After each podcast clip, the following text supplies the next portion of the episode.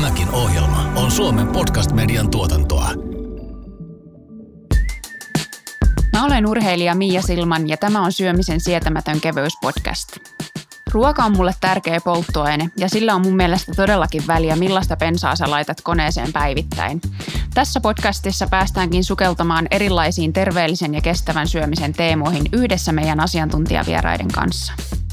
Mun juontajaparina tänään on Raision ravitsemusasiantuntija Maria Vakkuri. Tämän ohjelman sulle tuottaa Raisio-konserni.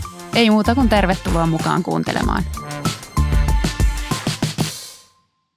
Tänään meillä käsiteltävänä aiheena on se kaura, se meidän supertuote, niin tota, ainakin itse urheilija arjessa huomaa, että kun puhutaan kaurasta, niin puhutaan, että miten ne urheilijan tulokset on kehittyneet, mitä kaurapuuro on syöty ja ennen on sanottu, että tarvii olla ruistaranteessa, että jaksaa, mutta tota, tosiaan se kaura on nyt aika paljon syrjäyttänyt noita muita viljoja tullut monen urheilijan arkeen.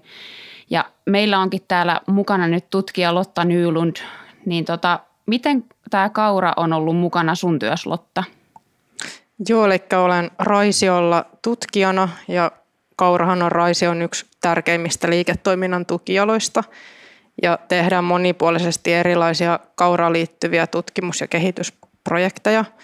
Ja ennen Raisiolle tuloa olin yliopistolla useammassakin kauraan liittyvässä tutkimusprojektissa, joissa selvitettiin sekä kauran terveysvaikutuksia että sitten eri kauralajikkeiden ja toisaalta satovuosien välisiä eroja niissä kauran ravitsemuksellisessa koostumuksessa ja sitten käyttäytymisessä elintarvikeprosesseissa. Eli hyvin monipuolisesti kaura on niin kuin mun työssä mukana. Minkälaisia terveysväitteitä kauralla on? No kauran kuiduillahan on ylipäätään niin kuin nämä, mitkä muillakin kuiduilla on, mutta sen lisäksi kauran tämmöinen erityisominaisuus on sen sisältämä beta-glukaani, jolla on kolesterolia alentava terveysväite. Oho, tuli aika sanahirviä beta-glugaani. Mä oon sitten tämä ihminen, joka kyselee täältä tavallisina tallaajana tyhmiä, niin tota, avataisiko vähän lisää tätä beta-glugaania?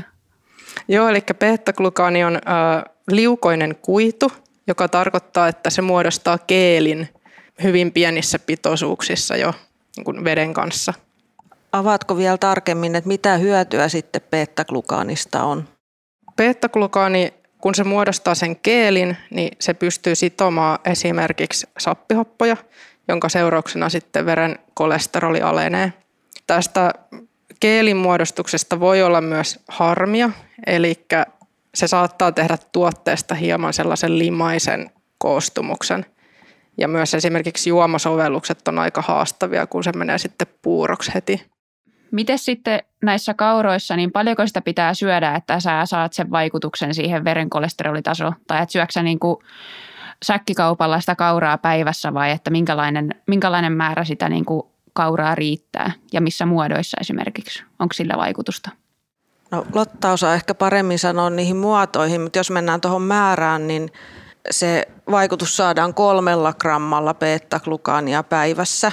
Ja jos ajatellaan tuommoista kaurapuuroannosta, peruskaurapuuroannosta, niin siinä on vajaa kaksi grammaa. Eli se ei ihan riitä, mutta sitten jos siihen vaikka laittaa pari ruokalusikallista kauralesettä sekaan, niin sitten päästään jo kolmeen grammaan. Ja tuommoiset kaurasta tehdyt täysjyvä kauraa kauralesettä sisältävät välipalakeksit, niin niissä on puolitoista grammaa. Eli periaatteessa kaksi keksiä päivässä olisi sitten semmoinen kolesterolia alentava – annos, mutta osaatko Lotta sanoa siihen tarkemmin, että vaikuttaako se prosessointi jotenkin beta-glukaan, niin eikö sillä pientä vaikutusta voi olla? Joo, onhan sillä, kuten tuli mainittua nämä juomat jo, että, että niihinhän ihan käytännön syistä ei voi olla kovin korkeata beta-glukaanipitoisuutta. Et suosittelisin puurolesettä, ehkä kauraleipäkin – niin jos, jos tavoittelee kolesteroli niin. alentavaa vaikutusta, Just kyllä. Näin. Ja ainakin noissa kaurajuomissa, niin sä et saa sit kyllä sitä, sitä kuituhyötyä siitä irti, mitä sitten taas ihan näistä muista tuotteissa. Onko käsittänyt Marja osaa ehkä Joo, kyllä, kyllä useimmissa juomissa ei millään voi olla niin paljon. Ensinnäkään kauraa ei voi olla niin paljon, kun puhutaan juomasta. Muuten se olisi sitten mm. puuroa tai kaura näkkileipää, jos siinä olisi paljon kauraa, että, että siinä on Just väkisinkin näin. vähemmän ja, ja myös sit kuituu vähemmän. Mutta va, vaikka Mialle beta-glukaani oli vähän vieraampi termi, niin, niin siitä on kuitenkin jo pidempään puhuttu, mutta mikä Lotta on semmoinen asia, mikä tutkijoita tällä hetkellä erityisesti kaurassa kiinnostaa, minkälaisia tutkimuksia on meneillään ja No kaurahan on hyvin, hyvin tämmöinen suosittu tutkimusaihe tällä hetkellä sekä Suomessa että maailmanlaajuisesti. Että hyvinkin niin kuin monenlaista tutkimusta sekä teknologista että, että sovellustutkimusta. Ja sen lisäksi vielä sit näitä ravitsemuksellisia ja terveysvaikutuksia tutkitaan kattavasti. Tähän väliin kysymys, niin kuitenkin kyse meidän kotimaisesta kaurasta, niin onko jotain tutkimuksia osoittaa, että meidän suomalainen kaura on paljon parempaa kuin muiden maiden kaura? No tiedän, että nyt tutkimusorganisaatioilla on tällainen konsortiohanke päättymässä nyt syyskuun lopussa, jossa tätä asiaa nimenomaan selvitettiin, mutta en osaa kommentoida heidän tuloksiaan nyt vielä. Se ehkä tiedetään, että Suomessa on kuitenkin pitkä historia kauran viljelyssä. Osittain se ehkä perustuu siihenkin, että meidän olosuhteet on ollut sellaiset, että kaikki viljat ei täällä niin hyvin viihdy, mutta kauraa on täällä helppo viljellä ja sen takia meillä on osaamista siihen liittyen ja ollaan kehitetty lajikkeita ja ainakin meillä on se näkemys, että suomalainen kaurajyvä on, on, on kauniin vaalea ja, ja hyvälaatuinen ja, ja siinä mm. mielessä oikein hyvä vaihtoehto.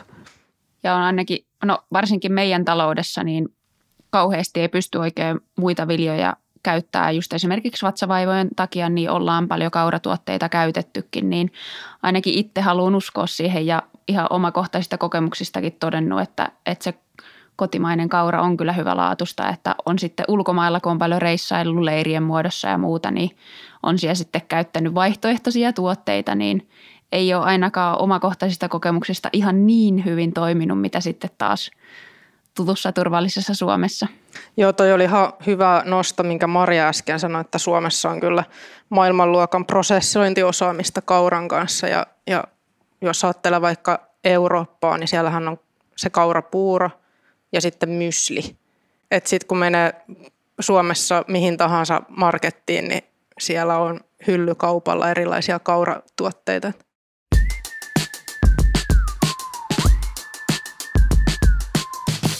Mihin se sitten oikein perustuu, että, että Suomessa tämä kaura on nyt niin buumituote, että tosiaan kun tuo kaupassakin kävelee, niin huomaa, että on jonkin moista tuotetta kaurasta kehitetty, niin osaatteko tutkijoina ja ammattilaisina vastata siihen, että, että miksi tämä on niin pompahtanut jalustalle tämä kaura? Onko se aina ollut vai onko se nyt vasta noussut?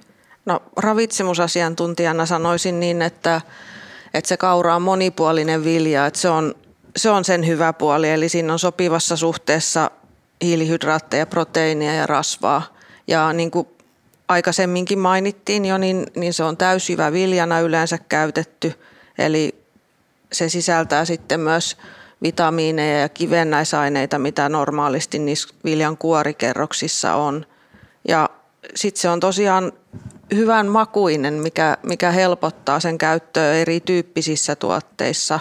Ja sitten tosiaan se soveltuu monille, eli se on varmaan se yksi hyvä syy sen suosioon, eli se käy myös sitten niille vähän herkempi vatsasillekin. Tuli tässä vaan muuten mieleen sellainen, että, että paljonko tuolla kaupassakin vaikka, no vaikka leipää, kauraleipiä katsoo, niin mikä on se kriteeri tai meriitti, että se leipä saa sen kauraleipä-tittelin, että paljonko siinä leivässä pitää olla sit sitä kauraa, että sitä voi kutsua kauraleiväksi, kun ainakin on katsonut prosenttiosuuksia, niin joissakin on jopa aika pienikin määrä kauraa ja silti se voi ratsastaa sillä kauraleipätittelillä.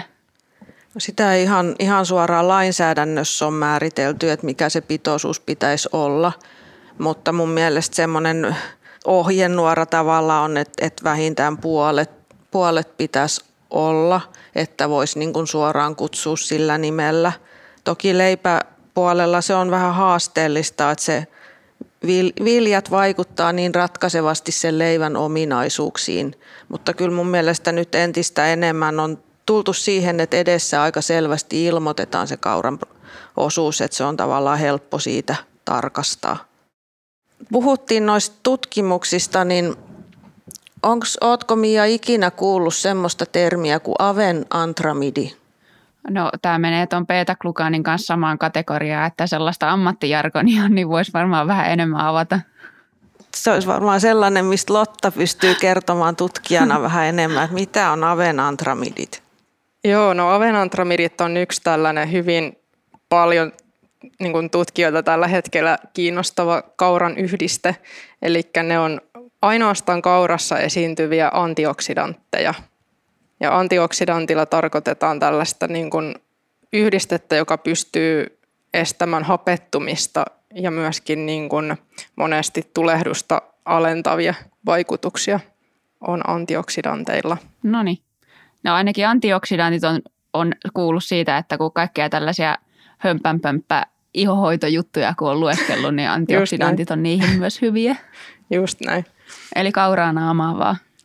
Joo, no monissahan kosmetiikkasarjoissa jo on, on tota, mainostetaan kauraöljyä tai mitä sitten onkaan lisätty, että kyllä se on ihan huomattu sielläkin. Mutta Aven antramideista varmaan on ihan tutkimusnäyttöäkin niiden vaikutuksista, niin mitä niistä oikeastaan sitten tiedetään tässä kohtaa? Joo, no lähinnä on niin kuin tämmöisiä solu- ja koeeläintutkimuksia, mistä on niin kuin vahvimmat näytöt siitä, siitä antioksidanttisesta vaikutuksesta, mutta sitten jonkun verran tehty myöskin ihan niin kuin ihmisillä tutkimuksia ja parhaimmat tulokset on saatu tällaisessa niin kuin urheilusuorituksen jälkeisen palautumisen edistämisessä. Mutta nämä, nämä on vielä suhteellisen pienillä ihmismäärillä tehty nämä tutkimukset, että joitakin kymmeniä. Että, että ennen kuin voi sanoa mitään varmaa, varmaa vaikutusta, niin lisää tutkimusta tarvitaan kyllä sillä saralla vielä. Minkä verran sitten näitä avenatramideja on esimerkiksi just siinä aamun kaurapuroannoksessa tai että, että pystyykö periaatteessa suoraan jostain katsoa, kun sä mainittikin tuon, että on urheilusuorituksen palautumiseen hyötyä ja muuta, niin mikä on sitten se sellainen tarvittava määrä, että, määrä, että saa sitten kaiken hyödy irti? No näitähän ei nyt missään ravintosisällöissä mainita, eikä niitä, niitä niin kuin rutiinisti elintarviketeollisuudessa mitata, että on siinä mielessä ihan tutkimuksellinen yhdiste vasta toistaiseksi. Ja sanoisin, että varmaan ihan peruselintarvikkeesta ei saa sellaisia pitoisuuksia, mitä näissä tutkimuksissa on käytetty. Mm, niin että ne on niissä tutkimuksissa varmasti jotenkin vähän eroteltu siitä tuotteesta ja annettu suoraan sitten Mä en nyt muista miten, mutta todennäköisesti rikasteena.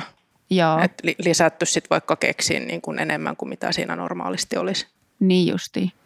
Toi oli ihan hyvä huomio, että, että näkyykö pakkauksista, niin, niin, niin kuin tämä avenantramidi, niin beta-glukanikin on sellainen yhdiste, jota lainsäädännön mukaan ei, ei niissä ravintoarvoissa edes saa ilmoittaa. Eli se on aika tarkkaan säädetty, että mitä ravintoarvotietoja tuotteista saa kertoa – että beta-glukaani voi ilmoittaa vain siinä tapauksessa, että on joku siihen liittyvä terveysväite siinä tuotteessa. Ja, Ai ja toki nyt sitä avenantramidi on vielä niin uusi yhdiste, että sille ei ole mitään terveysväitteitä eikä sen ominaisuuksia kovin hyvin vielä tunneta, mutta voi varmaan sanoa niin, että se on aika lupaavan kuuloinen yhdiste ja kauran antioksidantti, voi olla paljonkin edullisia vaikutuksia, kun jatkossa tiedetään vähän enemmän Kyllä, mielenkiinnolla odotan ja seuraan näitä mm. tuloksia. No, miten sitten noista niinku just vaikka kauratuotteista, että voi, voiko niinku tällainen tavallinen ihminen niin päivän aikana sitten syödä liikaa kauraa, että onko sillä jotakin, jotakin negatiivisia vaikutuksia, että esimerkiksi tur, turpoako vatta jalkapalloksi tai jotain tällaista, että, että ainakin muissa viljoissa on huomannut, varsinkin ruisleivässä, että jos sitä syö liikaa, niin on sitten kyllä, sanotaanko, että perästä kuuluu sitten tyyppisesti, niin onko kaurassa samanlaisia ongelmia? No kaura sinällään on varmaan se tosiaan lempeämpi vilja, eli ei niin helposti niitä oireita aiheuta, mutta toki, toki kaurankin suhteen, niin jos, ei ole, jos ruokavalio on ollut aika kuituköyhä ja sitten sä kerralla lisäät suuren määrän kuitua, niin toki siitä niitä vatsaoireita voi tulla. Eli semmoinen maltillinen aloittaminen on varmaan se hyvä ohje. Ja ehkä sitten taas noin, niin jos ravitsemusnäkökulmasta miettii, niin ei, ei ole varmaan järkevää mitään yksittäistä ruoka-ainetta ihan hirveästi ylikorostaa. Sitten siinä on taas ongelmana se, että jotain muuta jää sitten pois. Mutta sanoisin, että normaali käyttömäärillä ei pitäisi olla mitään ongelmaa, että siitä vaan syömään kaurapuuroa.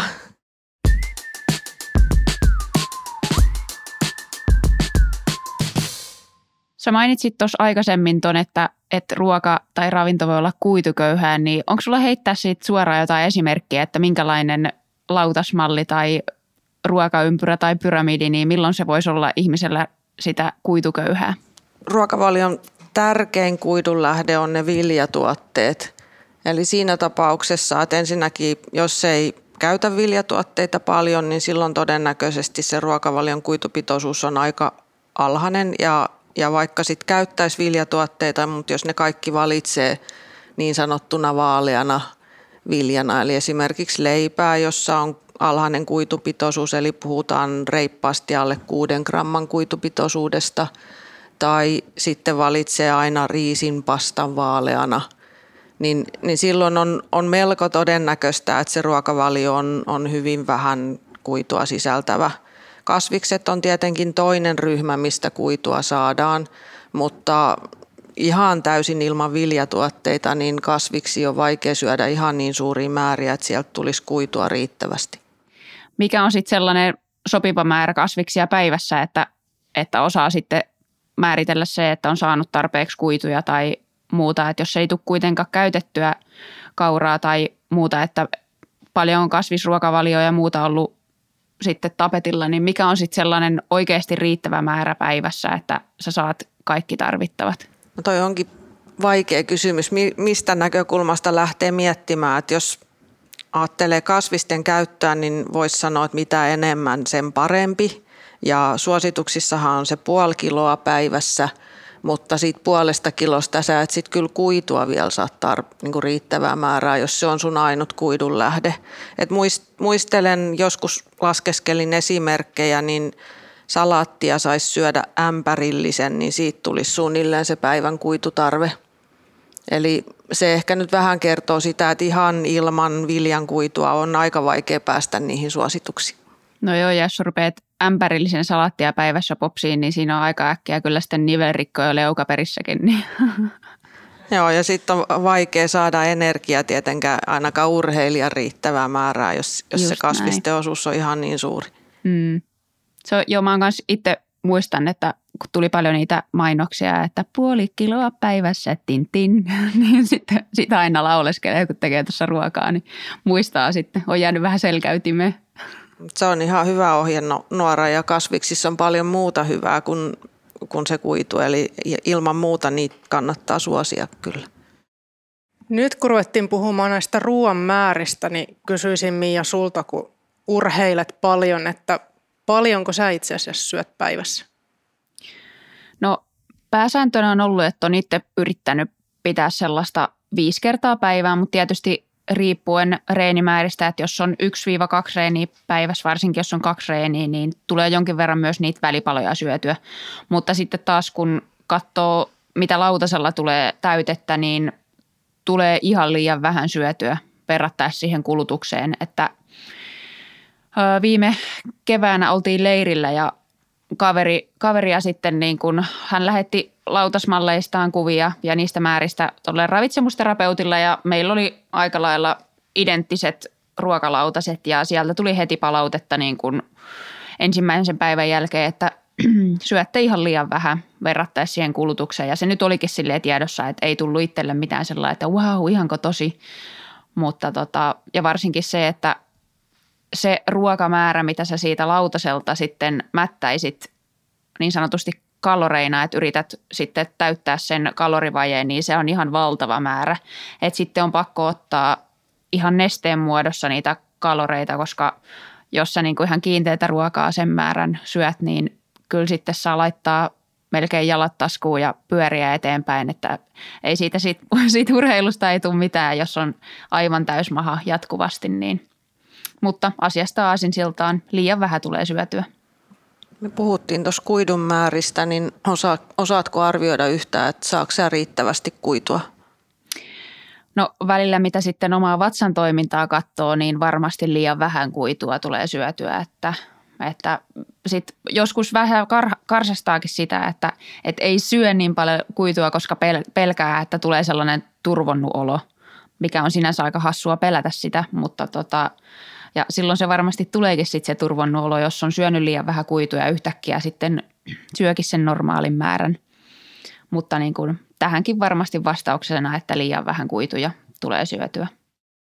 Tuossa aikaisemmin mainitsin myös niitä neste, nestemäisiä tuotteita, niin mistä sitten osaatteko asiantuntijat kertoa, Lotta tai Maria, että mistä, mistä mä tiedän sitten siellä hyllyllä, että se kauratuote on oikeasti hyvä? Että onko siinä jotakin sydänmerkkiä tai jotain muuta, että valitse minut merkki, että mikä, mikä se on sellainen, että, että tietää varmasti, että on hyvä.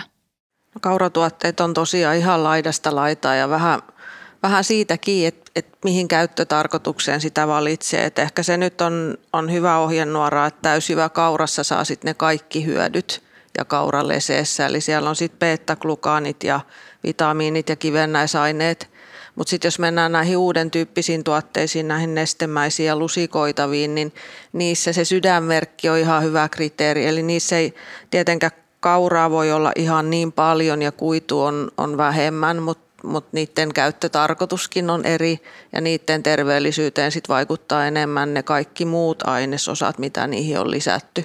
Ja siinä se sydänmerkki on kyllä hyvä kriteeri.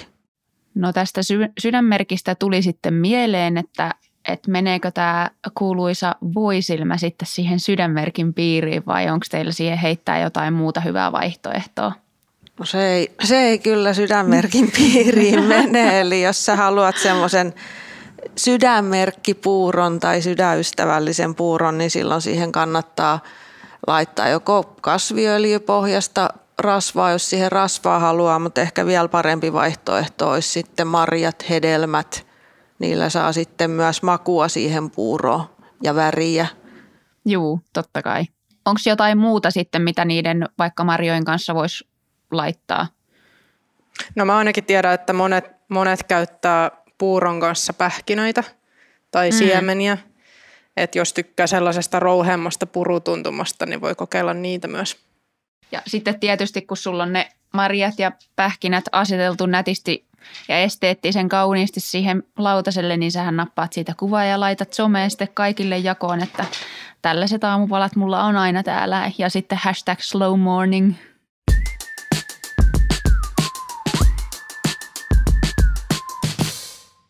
Mulla on itsellä paljon kokemusta noista hotelliaamupaloista ja leireilystä muutenkin, niin siellä on aina niin sellaista täydellistä puuroa, puuroa tarjolla ja sitten kun vertaa omaan puuroon, joka on usein aamuisin kiireessä tehty, niin se on sellaista, että voisi melkein tapetit heittää sillä seinään kiinni. Niin onko teillä jotakin salaisuutta tai jippoa siihen, että millä saa kotona tuotettua sellaisen täydellisen hotelli, hotelliaamupalapuuro?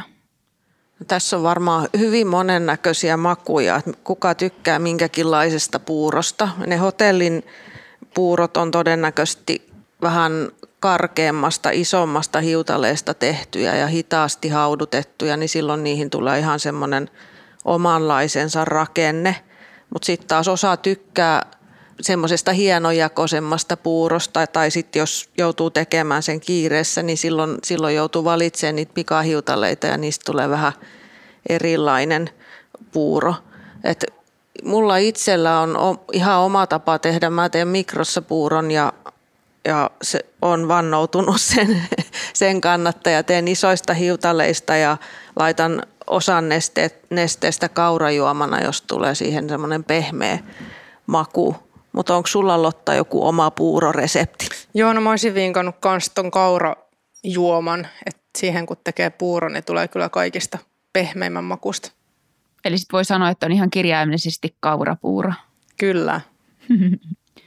Te puhuitte äsken just tuosta kaurajuomasta ja muitenkin näistä nestemäisistä kauratuotteista, niin mulla on sellainen käsitys, että ne vähän niin kuin yhtäkkiä taivaalta vaan pamahti sinne hyllyihin ja rupes uutisissa pyöriin ja paljon sosiaalisessa mediassa, niin onko ne niin kuin aina ollut vai onko tämä tällainen hypetys, joka on nyt pinnalle ja jossain vaiheessa sitten taas hälvenee vai mihinkä, se, mihinkä tämä niin perustuu kaikki?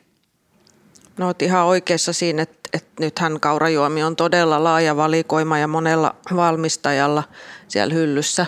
Niitä on toki ollut jo vuosikausia, mutta ne on, oli alkuun ehkä enemmän allergisten tuotteena, eli maitoallergiset valitsi kaurajuomaa, mutta nykyisin yhä useampi niitä käyttää ja taustalla on varmaan se, että ne on kasvipohjainen vaihtoehto. Mm. Ja sehän on, on se, mitä nyt sitten niin ravitsemussuosituksissa suositellaan, kun sitten jos mietitään ympäristöasioita, niin, niin siitäkin mm. näkökulmasta suositellaan kasvipohjaisia tuotteita, niin se varmaan selittää niiden suosiota. Ja tietysti tuossa, jos niin kuin ympäristöasioista puhutaan, niin silloinhan varmasti tulisi valita sitten se kotimainen kauratuote, eikä sitten taas sitä ulkomailla tuotettua, joka on sitten kuljetettu osaltaan sinne kauppojen hyllyihin. Niin. Eli tässäkin suositaan kotimaista varmasti. Kotimainen vaihtoehto on aina hyvä. Kyllä. No voisi heittää tähän loppuun tällaisen läpyskän, että tuli aika kaurainen annos tietoa. Kiitos paljon Lotta Nylund ja Maria Vakkuri, että valistitte tälleen urheilijan arkea ja annoitte Aimo Annoksen kaurasta lisää tietoa meille kaikille sekä minulle että kuulijoille. Kiitos paljon, oli mukava olla keskustelemassa.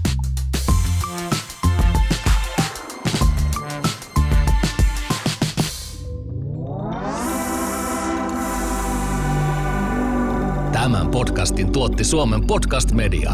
Seuraa sarjaa Spotifyssa tai suosittele sitä muille antamalla arvostelusi Apple Podcastissa.